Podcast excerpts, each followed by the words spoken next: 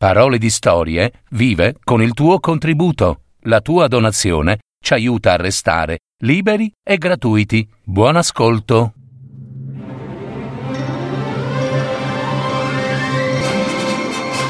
Fiabe, favole, racconti, leggende. Adattamento e messa in voce di Gaetano Marino. www.paroledistorie.net L'albero che parla una fiaba di Luigi Capuana.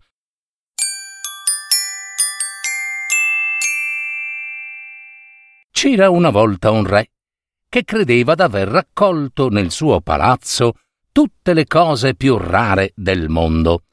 Un giorno venne un forestiero e chiese di vederle. Osservò con attenzione ogni cosa e poi disse Maestà, ma vi manca il meglio. E che cosa mi manca? L'albero che parla. L'albero che parla? Infatti, tra quelle rarità, l'albero che parla non c'era. Con questa pulce nell'orecchio il re non dormì più. Mandò araldi per tutto il mondo in cerca dell'albero che parla. Ma gli araldi tornarono con le mani vuote. Il re si credette canzonato da quel forestiere e ordinò di arrestarlo. Maestà, se i vostri araldi non hanno saputo cercar bene, che colpa ne ho io? Che cerchino meglio, no? E tu, l'hai veduto coi tuoi occhi, quest'albero che parla? Eh, l'ho veduto con questi occhi e l'ho sentito pure con queste orecchie. E dove? E ora non me lo ricordo più, maestà. E che cosa diceva? E diceva aspettare e non venire è una cosa da morire. Era dunque vero. Il re rispedì i suoi araldi. Passa un anno e questi ritornano con le mani vuote. Allora il re, sdegnato, ordinò che al forestiere si tagliasse la testa. Eh, maestà, ma se i vostri araldi hanno cercato male, oh, e che colpa ne ho io? E che cerchino meglio, no? Il re chiamò i suoi ministri e disse che voleva andar lui in persona alla ricerca dell'albero che parlava e partì in segreto, travestito da araldo. Cammina, cammina, dopo molti giorni, la notte lo sorprese in una vallata oscura dove non c'era anima viva. Stanco, si sdraiò per dormire. Stava per addormentarsi quando ecco una voce che pareva piangesse. Aspettare e non venire è una cosa da morire. Il re si scosse e tese l'orecchio. Aspettare e non venire è una cosa da morire. Subito il re domandò: Ehi, a chi sei tu? E non rispondeva nessuno. Chi sei tu? E non rispondeva proprio nessuno. La mattina, appena fece giorno, vide lì vicino un bell'albero coi rami pendenti fino a terra. Doveva essere quello, e per accertarsene stese la mano e strappò due foglie. Ai! E perché mi fai male? Quelle sono le mie foglie. Il re si spaventò assai. Oi, a chi sei tu? Sono la figliuola del re di Spagna. E perché ti trovi lì dentro? Oh, un giorno triste vidi una fontana limpida come il cristallo, dove volli lamarmi, toccai appena quell'acqua e rimasi incantata, stregata quasi. Dimmi, figlia del re di Spagna, che posso fare per liberarti? Eh, devi conquistare l'antidoto per l'incantesimo della mala sorte e giurare di sposarmi. Va bene, Ui, questo lo giuro, subito. E l'antidoto Saprò trovarlo, vedrai. Dovessi andare in capo al mondo. Ma tu, perché? Perché non mi rispondevi la notte scorsa? C'era la strega. Eh, shh, sta zitto. Allontanati. Sento la strega che ritorna. Allontanati. Nasconditi se per disgrazia si trovasse. Oh, oh incanterebbe nella mala sorte pure te. Il re corse a nascondersi dietro un muricciolo, ma la strega che arrivava a cavallo del manico di una scopa, lo aveva visto. Ehi! Tu! Ti ho visto, sai! Inutile che ti nasconda, bello bello! E con chi stavi parlando? Parlavo con il vento e con l'aria. Ah, fai pure dello spirito tu, eh? Ora t'aggiusto io! La strega afferrò un grosso ramo nodoso di ginepro e lo levò contro il re. Il re si spaventò a morte. Vi, vi prego, signora strega, n- non mi fate del male. Mi sono smarrito nel bosco e cercavo la via di casa. E allora continua a cercarla e vattene via dal mio bosco, o ti bastono fino a farti scomparire per sempre. Vattene via. Il re si spaventò assai e fuggì via. Bisognava dunque ora procurarsi l'antidoto per l'incantesimo e tornò indietro, ma sbagliò strada quando s'accorse d'essersi smarrito e non trovava più la via del ritorno, pensò di salire in cima a un albero per passarvi la notte, no? Era quasi notte e le belve feroci lo avrebbero assalito e divorato. Ed ecco, a mezzanotte, un rumore assordante per tutto il bosco.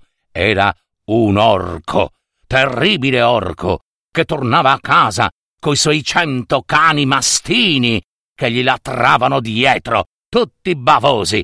Oh oh, oh oh, oh oh, ma che cosa strana! Io qua sento odore di carne umana.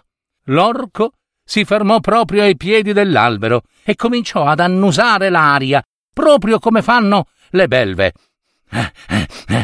Oh, oh, oh, oh, oh, ma che cosa strana! Io qua sento odore di carne umana. Il re, che stava lassù, ben protetto dai rami dell'albero, aveva brividi di paura, mentre i cani mastini feroci frugavano latrando, ringhiando fra le macchie e i cespugli e raspando il suolo dove fiutavano le orme umane del re. Ma, per sua buona sorte, era buio fitto e l'orco, dopo aver cercato inutilmente per un po' di tempo, se ne andò via insieme ai suoi terribili mastini. Quando fu giorno, il re, che tremava ancora dalla paura, scese dall'albero e cominciò a cercare la via del ritorno. Nel tragitto incontrò una bella ragazza. Bella ragazza, per carità, potete indicarmi la via del ritorno? Sono un viandante smarrito. Ah, povero te, povero te, viandante smarrito, dove sei capitato? Fra poco ripasserà qui mio padre e ti mangerà vivo, poverino. E infatti si sentivano i latrati del mastini dell'orco, eh, suo padre, e la voce di lui, che se li chiamava che li aizzava a trovare carne umana. Questa volta sono morto, pensò il re. Vieni qua, vieni qua, disse la ragazza. Buttati a terra e mettiti a quattro zampe. Io mi siederò sulla tua schiena e la mia gonna ti coprirà. Non fiatare, zitto! L'orco, vista la figliuola, si fermò. E che fai, tu, lì, figliuola cara? Mi riposo, babbo. Oh, oh, oh, oh, oh, ma che cosa strana! Io qua Sento odore di carne umana. Oh, babbo, babbo orco caro, devo confessarti che passava qui un ragazzino e, come dire, ne feci un bocconcino. Oh, oh brava, figlia d'un orco. E le ossa? Eh, se le son spolpate i cani. L'orco non cessava d'annusare l'aria. Oh, oh, oh, oh, oh, ma che cosa strana! Io qua sento odore di carne umana. Oh oh oh oh oh oh. Ah, si rassegnò e proseguì per la sua strada. Partito che fu l'orco, il re raccontò alla figlia dell'orco tutta la sua storia. Maestà, se volete sposarmi, l'antidoto per l'incantesimo ve lo trovo io. La ragazza era davvero bella e il re l'avrebbe sposata volentieri, ma, ahimè, aveva già dato la sua parola, no? Pazienza, è il mio destino. Ma non importa, disse rassegnata la figlia dell'orco. Poi condusse il re a casa, prese un barattolo di madreperla, trasse un unguento e gli strofinò il petto. Era quello l'antidoto per l'incantesimo che protesse il re. Eh, vi ringrazio davvero. E ora, bella ragazza, potete darmi una scure. Eccola. Il re salutò la bella figlia dell'orco e tornò sul posto dove si trovava l'albero che parlava. La strega non c'era e l'albero gli disse Bada, dentro il tronco c'è nascosto il mio cuore. Quando dovrai abbattermi, non dar retta alla strega se ti dirà di dare i colpi in su, tu dalli in giù. Se ti dirà di darli in giù, tu dalli in su. Altrimenti potrei morire di sicuro. Alla stregaccia poi bisognerà tagliar la testa con un solo colpo, deciso e netto, ricordati, o saresti spacciato. Neppure l'antidoto potrebbe salvarti. E venne la strega. Ehi tu, che cerchi da queste parti? Oh, cerco un albero per far del carbone e stavo osservando questo qui. Ah, ti farebbe comodo, vero? Beh, vabbè, te lo regalo, a patto che per abbatterlo tu lo colpirai con la scure dove ti dirò io. Va bene, certo. Il re brandì la scure, che tagliava meglio d'un rasoio, e domandò: Eh, dove? Qui.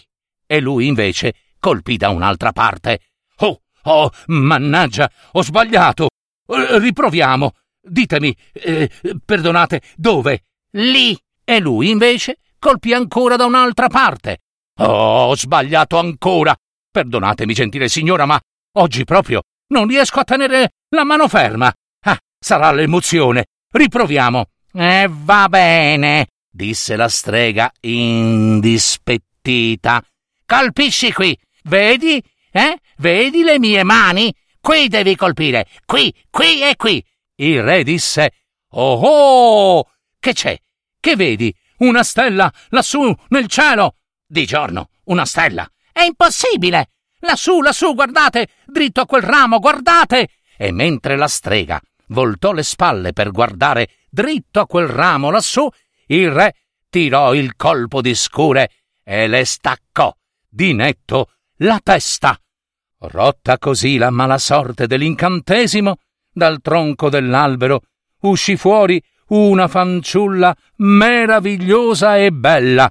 Il re, contentissimo, tornò insieme con lei al palazzo reale e ordinò che si preparassero subito magnifiche feste per celebrare il matrimonio. Arrivato quel giorno, mentre le dame di corte abbigliavano da sposa la regina, s'accorsero, con gran meraviglia, che aveva le carni dure, ma proprio dure, come il legno. Una di esse volò dal re. Maestà, alla regina, alle carni dure, come fossero di legno. Possibile. Il re e i ministri andarono ad osservare. La cosa era sorprendente. Alla vista parevano proprio carni da ingannare chiunque. A toccarle, però, eh, erano erano legno, ecco, legno proprio.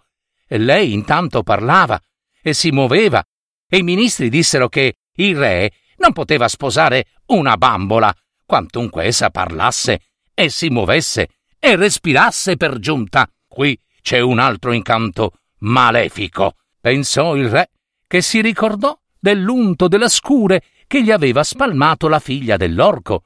Il tradimento gliel'aveva fatto proprio lei, la figliuola dell'orco. E perché? Ma per gelosia, no? Il re disse ai ministri: Vado e torno. State tranquilli. So cosa fare. E il re si ritrovò nel bosco, dove aveva incontrato la figlia dell'orco. Maestà, ma come mai da queste parti? Che buon vento vi porta qui da me? disse la ragazza. Sono venuto apposta per te. La figlia dell'orco non voleva credergli Parola di re che siete venuto apposta per me? Parola di re.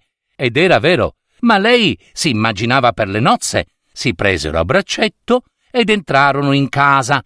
Bella ragazza, questa è la scure che tu mi prestasti. Nel porgerle la scure, il re fece in maniera di ferirla in una mano. Ah, maestà, che avete fatto? sono diventata di legno! E il re si finse disperato di quell'incidente. Ui, e adesso come potrò riavervi in carne? Non si può rimediare, bella ragazza. Ecco, a- a- aprite subito quell'armadio, prendete quel barattolo, ungetemi tutta con l'olio che è lì dentro e sarò subito guarita.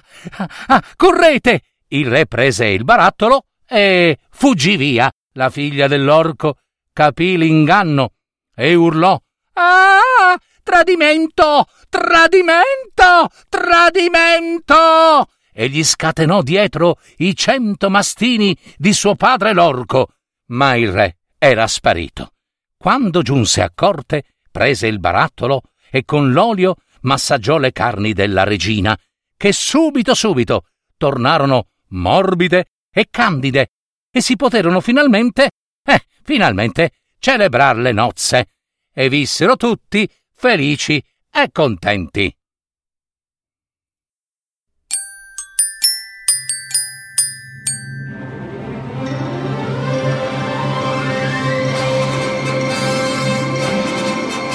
Avete ascoltato Parole di storie, fiabe, favole, racconti, leggende, adattamento e messa in voce di Gaetano Marino. www.paroledistorie.net